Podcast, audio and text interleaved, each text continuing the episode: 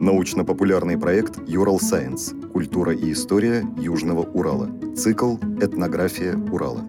Эпизод 27. Реконструкция традиционного праздника. Часть 1. Читает профессор, заслуженный работник культуры Российской Федерации Александр Алексеевич Мордасов. Мне хотелось бы начать сегодняшний разговор с небольшой цитаты.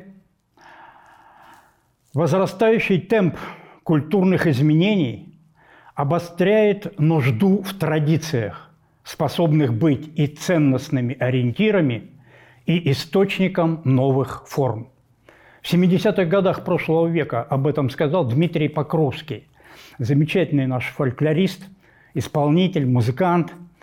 И сегодня, мне кажется, это имеет важное значение, потому что мы живем в очень неустойчивом в мире, в неустойчивом пространстве, в каком-то разомкнутом, разорванном времени. И э, именно эта формула мне, например, помогает понять, что праздник, как явление культуры, может быть той опорой, той устойчивой формой, которая поможет нам сохранить и традиции, и свое лицо, и свою культуру в этом действительно непростом мире – мы э, будем говорить о том, можно ли сегодня реконструировать традиционные праздники, можно ли их воплотить э, на современном материале с нами, вот, живущими сегодня. Э, каков праздник мы видим на площадях, на улицах наших городов, на Южном Урале, в Челябинске – Наверное, примерная схема такова. Мы э, в назначенное время можем подойти к любой концертной площадке, а это всегда стационарная, сделанная специально сцена, и начинается некое действие, чаще всего концерт, в котором э, много эффектных вещей, технологических, технических приемов, э, много фейерверков разного рода, да, как смысловых, так и э, искусственных. И вместе с тем мы, э, побыв некоторое время на этой площадке, переходим на следующую, если она есть. Потом дальше. И так проходит весь праздник. С площадки на площадку. Ну да, послушали, да, посмотрели. Но ведь настоящий праздник, если мы говорим о традициях, если мы говорим, говорим о праздничной культуре, то, конечно, это нечто другое. Настоящий праздник, во-первых, не имеет ни временных, ни пространственных границ. То есть он может проходить везде, в любом пространстве города, поселка, ландшафта. Он может проходить, начиная с раннего утра до позднего вечера, и никто из тех, кто был на этом празднике, не может сказать, что вот он закончился – Почему? Он еще не закончился. Я ведь просто ушел с этой площадки, пошел домой, и дома продолжился праздник, потому что я, естественно, да, могу посидеть с семьей, с семьей продолжить э, праздновать этот замечательный праздник или событие, или ситуацию и так далее, и так далее. И поэтому, когда мы говорим о настоящем традиционном празднике, мы имеем в виду, что этот праздник создается всеми людьми – как говорили раньше, всем миром.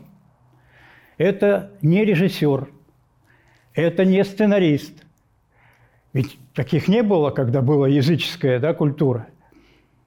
Значит, кто-то брал на себя эти функции. В этом году один, в следующем году другой. И так вот, передавая какие-то свои функции, ставя задачи перед всеми людьми, перед своими соседями, да, перед жителями своего населенного пункта, создавался праздник. Они делали друг другу сюрпризы и вместе с тем сохраняли некоторые незыблемые, так называемые ритуально-обрядовые действия, которые помогали им выживать в этом мире, общаться с какими-то высшими силами, как они считали, да, и вместе с тем решать те проблемы, которые окружали их. Таким образом, мы должны понимать, что каждый человек был участником и создателем праздника. Вот что утеряно, на мой взгляд, на сегодняшний день. Э, как создавались праздники, сложно сказать. Но как мы можем создать праздник сегодня в нашем Южноуральском регионе, мы, наверное, немножко и поразмышляем с вами. А, в основе праздника, наверное, каждый из вас поймет, лежит некий фольклорный текст. То, что осталось, то, что сохранилось, то, что передавалось из уст в уста, и это мы имеем, да, разработанное учеными, фольклористами, лингвистами, э, литераторами. Огромные издания, э, многотомные, да, посвящены коллекциям, которые собраны за последние 200 лет. Прекрасно, замечательно. Но э, ведь одним текстом не исчерпывается праздничное состояние, да, праздничное действо, о котором мы говорим. И поэтому важно понять, что фольклорный текст – это не просто слова, и это не речь, которая может быть да, положена на музыку, или э, это могут быть какие-то миниатюры, э, сыгранные моменты, да, пословицы, сказки, былины и так далее. Не только. А это и некое такое, как сейчас можно сказать, синтетическая да, составляющая, в которую входят и как человек себя ведет в этот момент. Он может пританцовывать, он может припевать, он может э, вести разговор с собеседником между да, куплетами песни даже, да, он может выполнять какую-то работу параллельно и так далее, и так далее. То есть, когда мы говорим о фольклорном тексте, мы имеем в виду вот этот вот конгломерат некий, да, э, выразительных средств человека, который может нам рассказать, показать или который действует в этом праздничном пространстве. Э, это важно понимать. Об этом говорил эм, Александр Веселовский, и он назвал эту особенность э, фольклорного текста синкретизмом, то есть слитностью. Для древнего человека, для э, прошлого нашего, да, очень важно было, чтобы это было очень искренне, очень естественно, очень оправданно показать все свои возможности – учитывая, как будет воспринимать его сосед, да, его подруга, э, его э, старшие э, родители, родственники и так далее, и так далее. И поэтому, когда мы говорим о том, чем должен быть наполнен праздник, это, конечно, прежде всего фольклорным текстом. Лет 20 назад мы задались этими вопросами и, натолкнувшись в научных статьях на материал, связанный с одним из белорусских праздников, который называется «Похороны стрелы» или, более поэтично, «Вождение стрелы», мы обнаружили потрясающей красоты песенный материал, который исполнялся во время ритуализованных обрядовых действий во время этого праздника. Нам хотелось возродить какие-то может быть, собственное представление об этом празднике. Хотя какие-то описания присутствовали в этих научных изысканиях, но нам показалось, что э, есть недостающие какие-то моменты.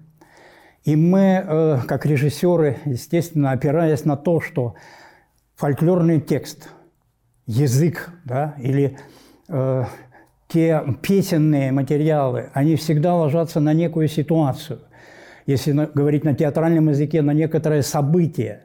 И для нас это стало важным – найти событие, ради которого мы можем использовать эти песни, и который, через которые мы можем восстановить в какой-то степени, может быть, ну не реконструировать, мы не претендовали на это, а может быть смоделировать, спроектировать э, современное видение традиционного народного праздника – это, мне кажется, ложится в понимание фольклора, потому что фольклор – это ведь, э, в принципе, устное народное творчество, прежде всего. Это анонимное творчество, коллективное творчество, и э, более того, оно вариативно, то есть оно подразумевает изменения от разных причин.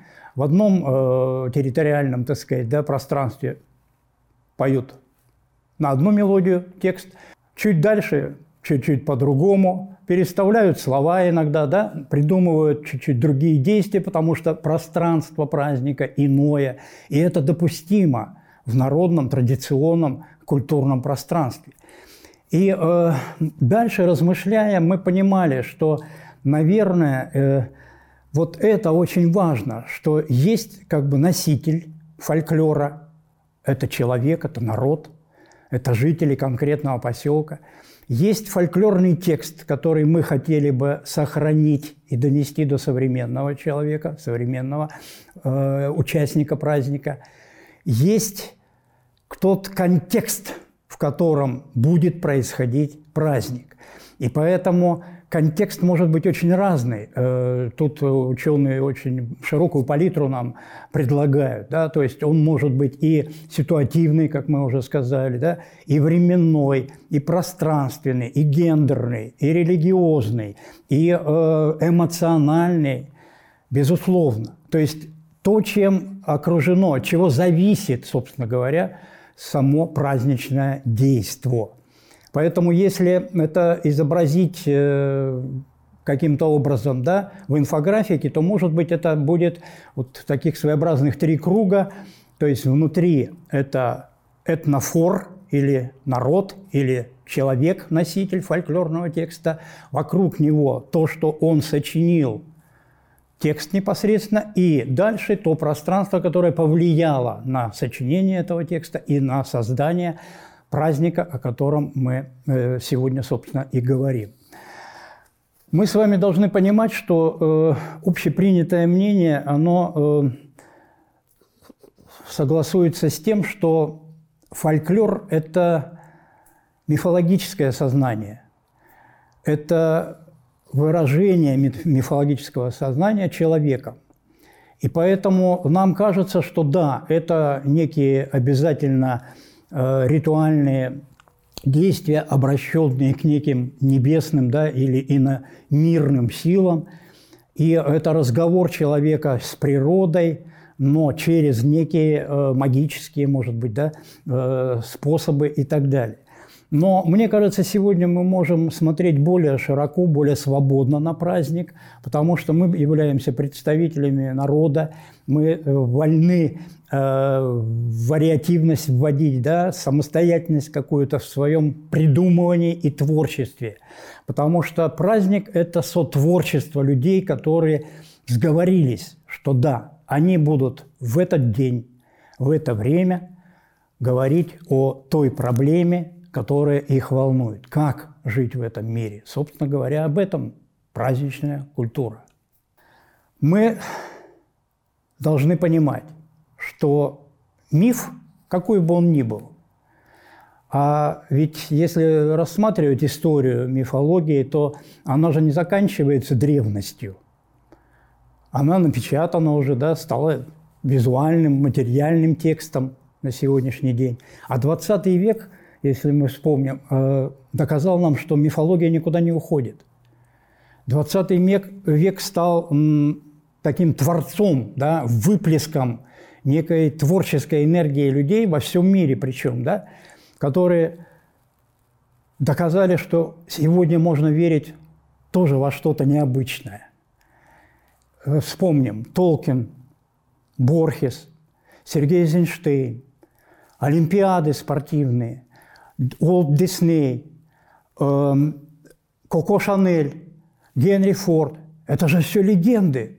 Это мифы, которые нас окружают, которым мы поклоняемся, которым мы верим, в которые мы хотим углубиться, да, понять, э, подражать. Мы фанаты всего этого дела. То есть мифология существует, она и окружает нас сегодня. И поэтому важно найти, на каком вот именно стыке сегодняшнего дня и традиционного понимания мира мы можем создать вот эту модель, эту конструкцию, эту структуру нового праздника. И здесь, наверное, есть смысл, э, не э, углубляясь далеко, сказать о том, что э, миф, безусловно, напрямую связан или даже составляет единое целое с тем, что мы называем сегодня культом. Э, я позволил себе э, сконцентрировать э, вот эти культовые действия, да, которые присущи были как древности, так и сегодняшнему дню. То есть те ритуально-обрядовые действия, которые способны создать, собственно говоря, праздник. Поэтому я обозначу их. Культ божества, да, это характерно для древности. Культ природы, стихии, зооморфные, фитоморфные культы, конечно же, да, до сих пор это для нас очень важным является, в том числе э, в вопросах защиты природы и так далее. Культ труда всегда сопутствовал человеку. Это ответственность человека перед своим э, сообществом. Да? Э, это и семья, а это отдельный культ, это и предки, это и дом, безусловно. Э, культ героев, учителей – это вот тянется с древности, кому мы можем подражать, кто становится для нас неким символом, да, примером в нашей жизни. Культ места, где мы родились, где мы живем, государство да, и так далее. Культ предмета, с которым мы будем работать в этом праздничном пространстве. И, наконец, очень современный культ, мне кажется, э, я здесь пофантазировал, но тем не менее, сегодня существует культ творчества, культ воображения, культ желания людей – действительно быть создателями, да? если не э, мира, то, по крайней мере, себя. Вот на этих нескольких э, категориях, о которых мы сказали, на фольклорном тексте, на том, что важен контекст, в котором будет происходить праздничное действие, на том, что праздник должен основываться на мифологии – и вмещать в себя культовые действия, мы завершим начальную нашу встречу, а дальнейшее изобретение праздника, о котором мы поговорим в следующий раз. Подкаст подготовили креативные индустрии Урала при поддержке Росмолодежи.